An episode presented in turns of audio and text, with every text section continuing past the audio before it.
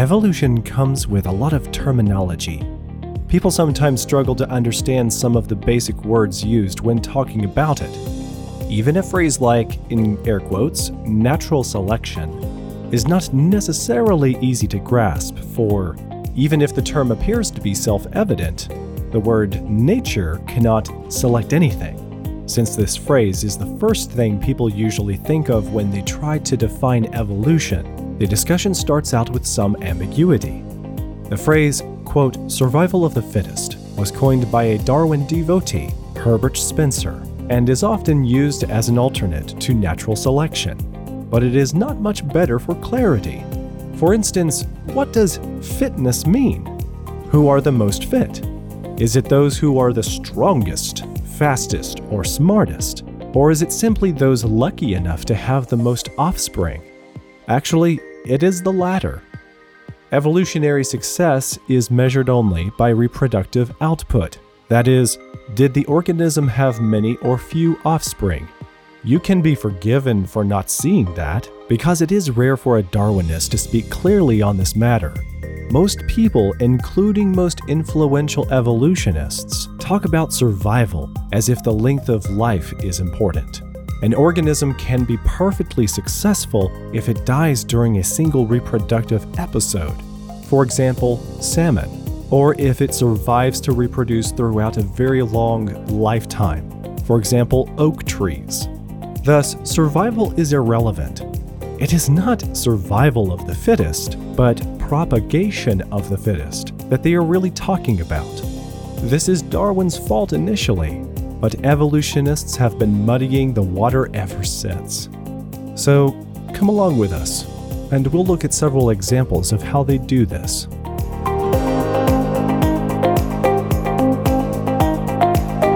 Fitness and Reductive Evolution by Paul Price and Dr. Robert Carter.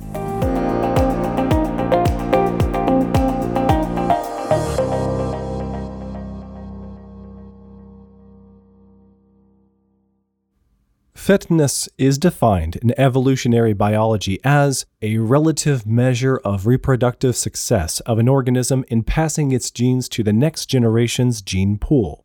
Evolution can be reduced to this one metric has fitness increased or decreased?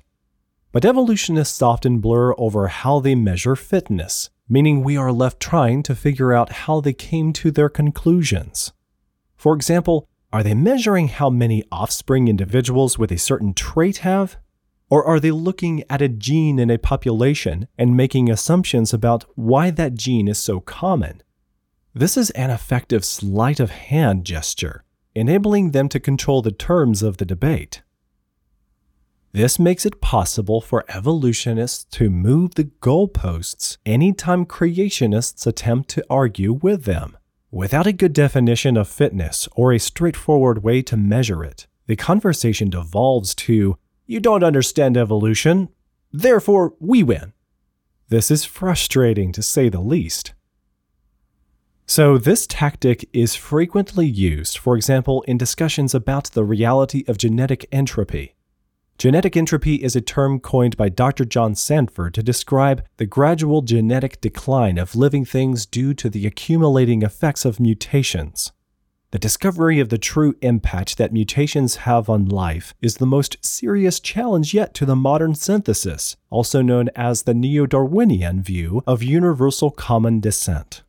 In fact, the entire theory of evolution can be said to be a car without an engine since there is no known mechanism to account for the origin of genetic complexity as life supposedly evolved from bacteria to human beings.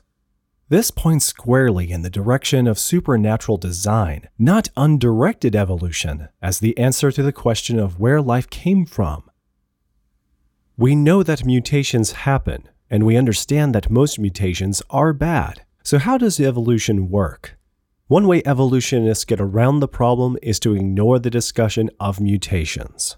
They appeal to an increase in fitness as a counter to any claim of genetic deterioration. If fitness has increased, they argue, then deterioration has not occurred. But in cases like sickle cell anemia, where the corruption of an important gene just happens to allow people to better survive malaria, children who carry the disease are more likely to live to adulthood. This is a bad change. The sickle cell trait is deleterious. It hurts people, but it helps them to survive. What do we do with this?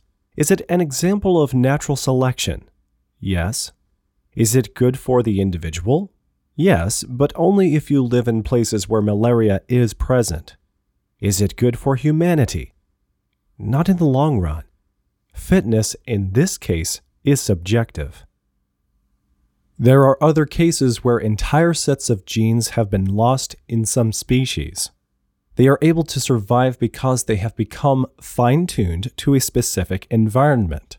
They have adapted by becoming more specialized, but the original species could live in more diverse environments. Sometimes this is oxymoronically called reductive evolution. In this way, evolutionists never have to admit that genetic entropy is actually happening. But this is what natural selection does it fine tunes a species to better exploit its environment. Since natural processes cannot think ahead, the result is short sighted. If the loss or corruption of a gene helps the species to survive better, it should be no surprise that this happens regularly. Species end up getting pigeonholed into finer and finer niches while at the same time losing the ability to survive well in the original environment. Natural selection goes the wrong way.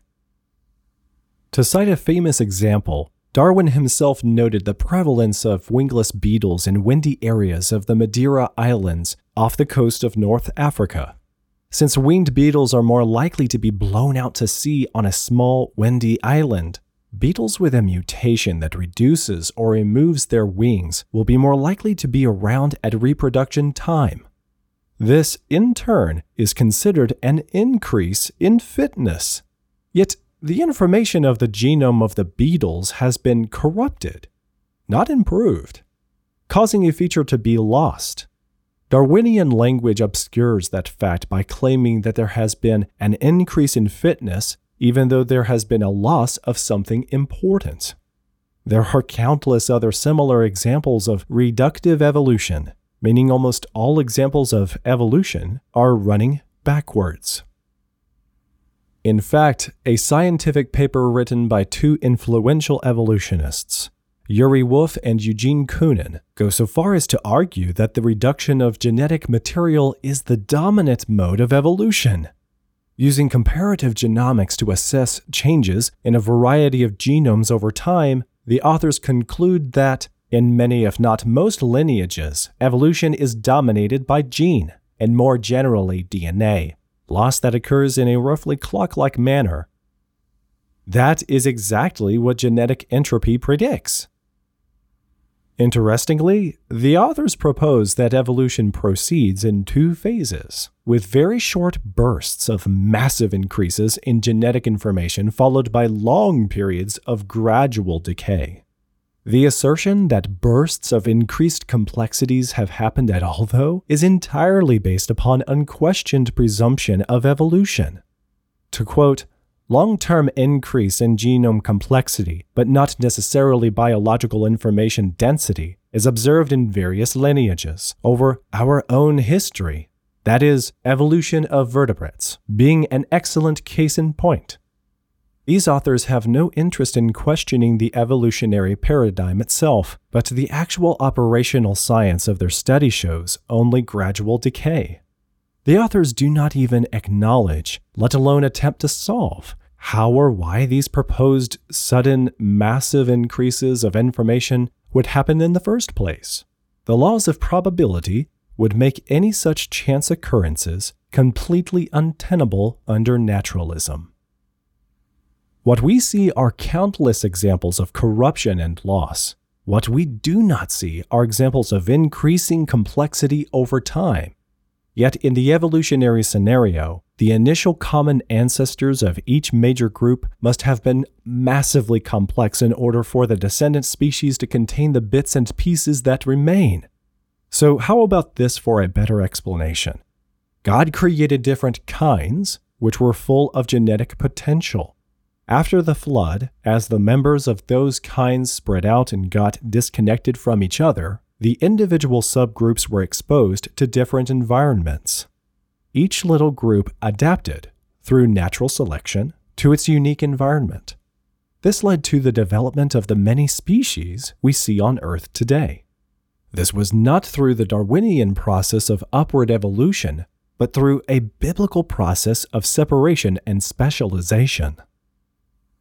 One experiment being bandied about by anti creationist skeptics in an attempt to disprove genetic entropy is from a paper entitled Evolution at a High Imposed Mutation Rate Adaptation Obscures the Load in Phage T7. Here, they exposed a virus called T7 that infects the common bacterium E. coli to a mutagen. They wanted to see if they could drive the virus extinct by giving it a high mutation burden. We note that they did not control for the mutation's effect on the bacterium, which might explain some of their strange results. The paper begins by acknowledging the following Evolution at high mutation rates is expected to reduce population fitness deterministically by the accumulation of deleterious mutations. A high enough rate should even cause extinction, lethal mutagenesis, a principle motivating the clinical use of mutagenic drugs to treat viral infections. In plain English, this says that high mutation rates are bad, this might cause extinction, and this has been used to treat some viral infections, for example, HIV. However, the authors claim their experimental results failed to conform to the expected decline in fitness. In fact, they claimed the opposite an increase in fitness over the course of the experiment, even going so far as to credit adaptive evolution.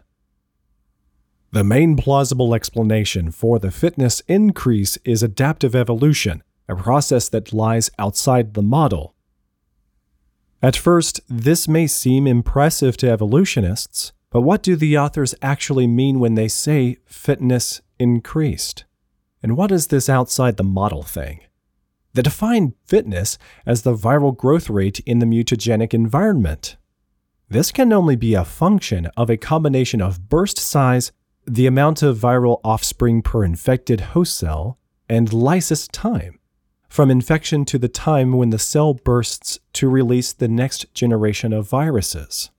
Yet, they recorded an 80% drop in burst size over the course of their 200 generation experiment. How can the authors honestly claim that the strain was evolving upward in fitness when they lost 80% of their ability to successfully reproduce? If burst size went down, the only way that they could claim an increase in fitness would be for lysis time to go significantly down, enough to make up for that very steep drop in burst size. But no, the authors state Lysis time was difficult to quantify precisely because phage release spanned several minutes. Lysis time and absorption rate were largely unchanged from initial values, but the variance in lysis time was large enough to thwart accurate estimation of its mean. The data also does not allow a comparison of variances between initial and evolved populations. The main result is clearly the decline in average burst size supporting a conclusion of a high load of deleterious mutations. You are not alone if you're confused by this explanation. In essence, they are saying that they don't know what happened. Their measurements were all over the place, high variance, to the point where they could not draw conclusions, or at least they shouldn't have. So, if lysis time was largely unchanged, and the burst size went down by 80%, how exactly are they arriving at their claim of increased fitness? It is so mystifying that I personally contacted the corresponding author, Dr. J.J. Bull, to ask for his input on this matter. Here's what he replied. Having just looked at the paper again, it is the case that we did not have an easy explanation for the increase in fitness. The burst size went down, so if lysis time stayed the same, there was a big variance complicating estimation of the mean, then fitness should have gone down. but we suggest as a possibility that the means of burst size and lysis time should not be used to parameterize the fitness model when there are large variances. Well, at least we know we aren't crazy. It seems the authors were just as confused about this as we are. Fitness should go down based on their results. Why they claimed it went up still remains a mystery, as Dr. Bull did not exactly elaborate on that. We also contacted John Sanford for his take on this experiment. He was crystal clear that 200 generations is not long enough to see the effects of genetic entropy. It took the human H1N1 virus 90 years to go extinct. You can look at details in this article about this. In fact, it is possible to see the local adaptation to a new environment while on the road to extinction so even if fitness had technically increased during this short experiment, that would not have represented a challenge to genetic entropy. This is a perfect example of how using a misleading definition of fitness can mask the reality of genetic entropy, at least for those who are not careful enough to examine what they mean by it.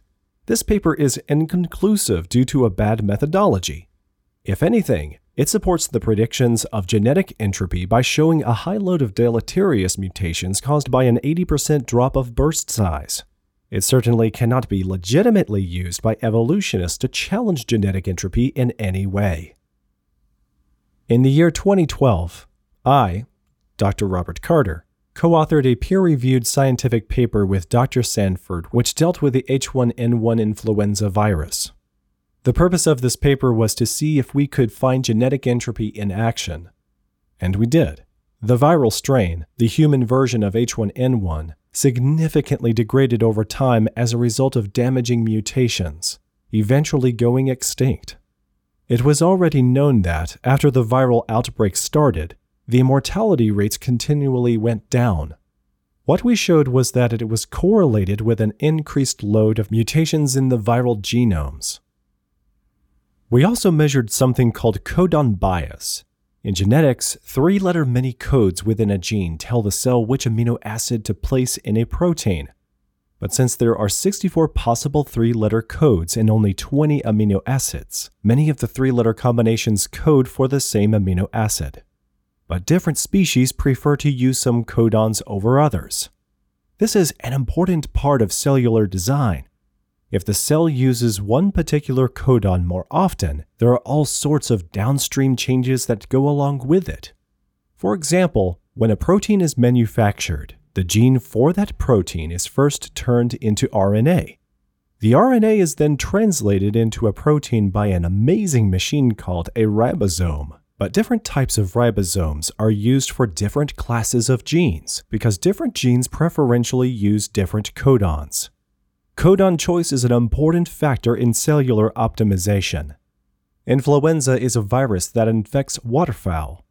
It usually does not cause disease, and one would expect it to be fine tuned to work in the genome of, say, a duck.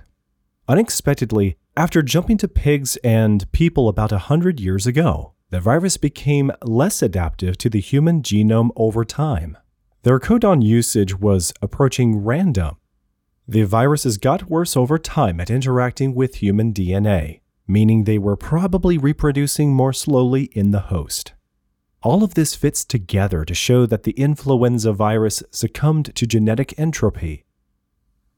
While there has been no peer reviewed scientific attempt to attack the validity of this paper to date, and in fact it has been cited several times by other scientists in the field, some online skeptics wish to throw stones at the paper and debate its accuracy.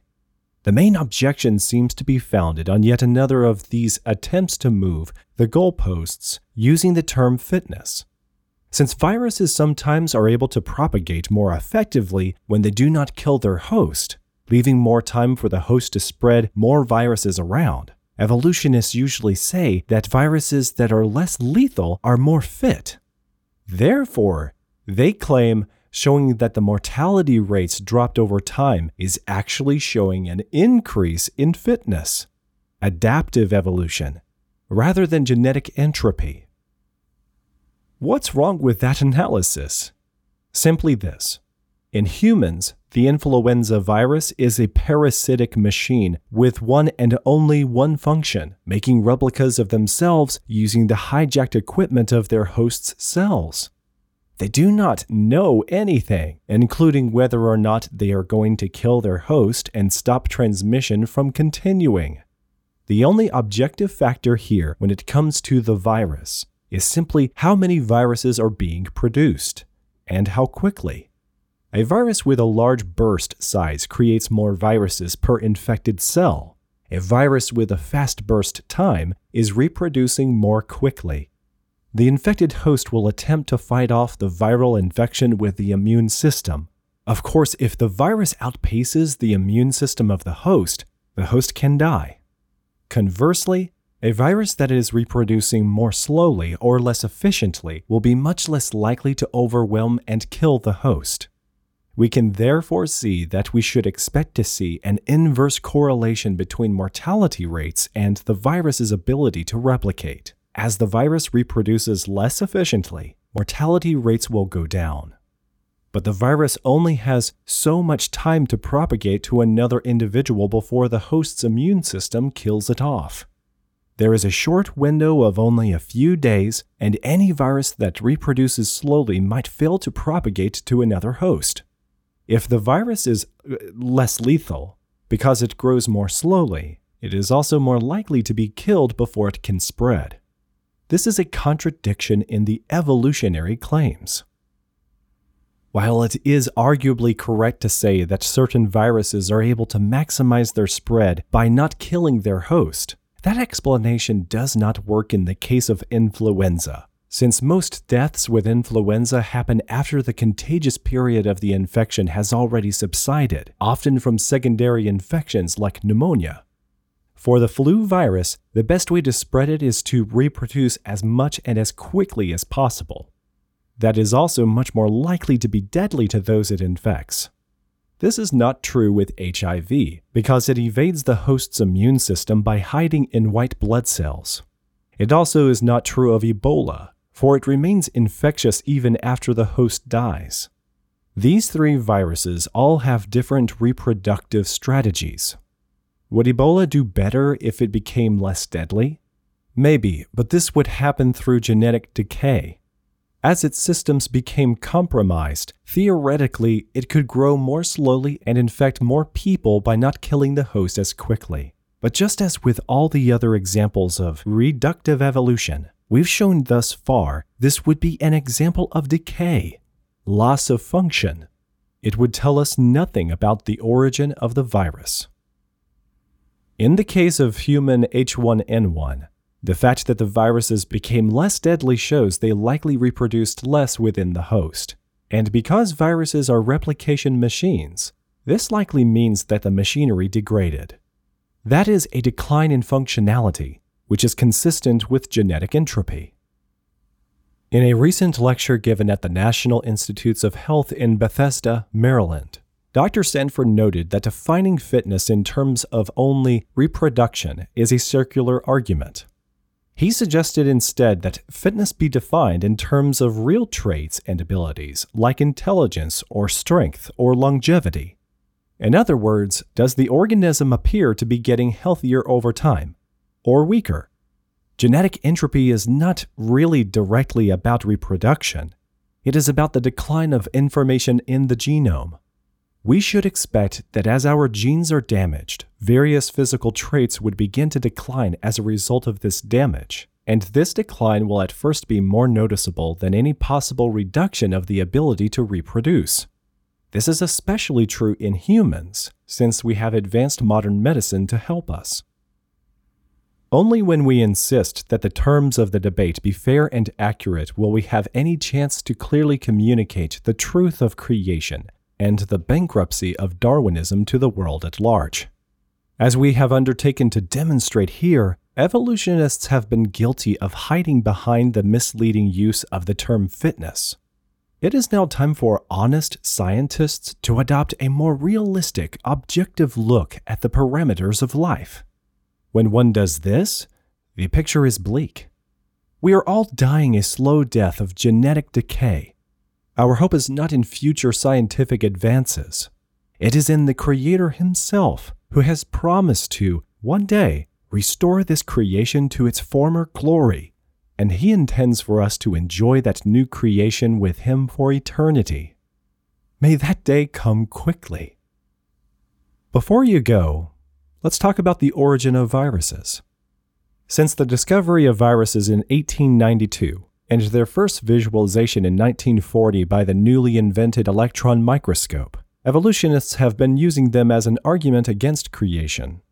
From the large portion of the human genome that supposedly derives from viruses, to the lethal nature of the viruses discussed at length in this article, the virus has been used as a weapon to discredit creation and the creator. Some tough questions arise when dealing with the subject. For example, did God create these deadly pathogens?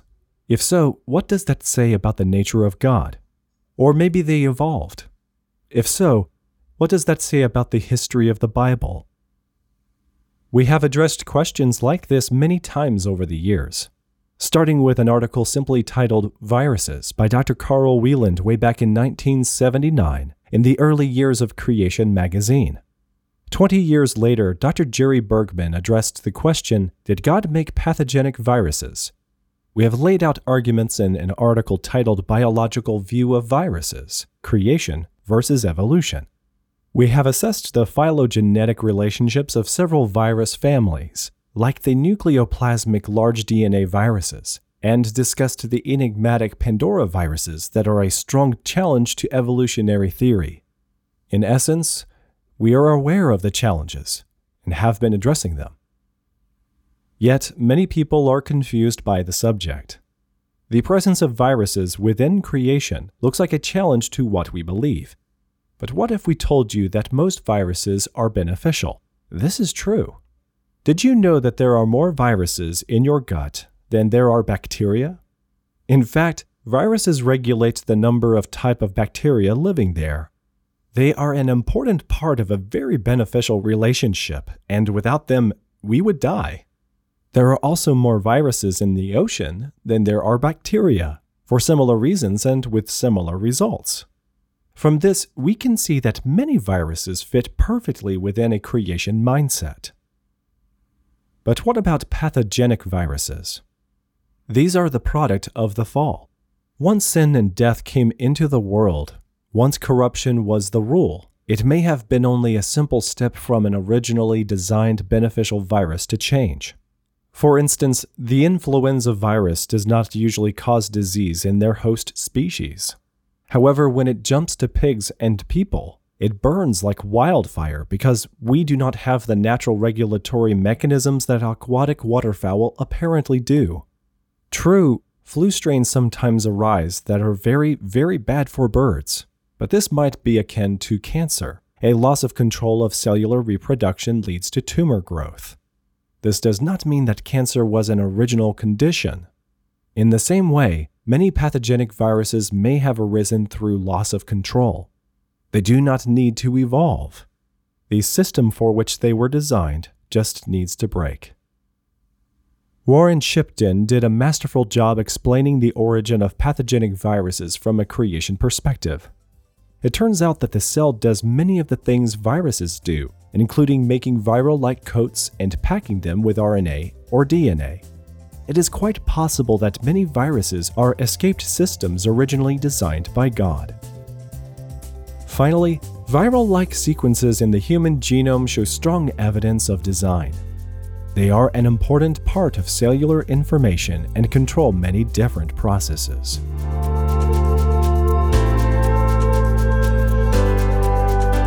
Evolution's Achilles Heels is a powerful book and documentary that exposes the fatal flaws of evolutionary thinking.